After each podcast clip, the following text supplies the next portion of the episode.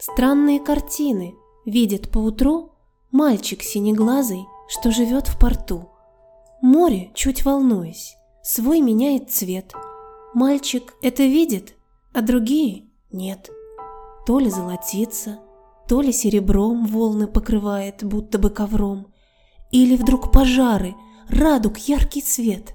Синеглазый видит, а другие нет. Россыпи сокровищ и песков снега Все скрывает море и его леса.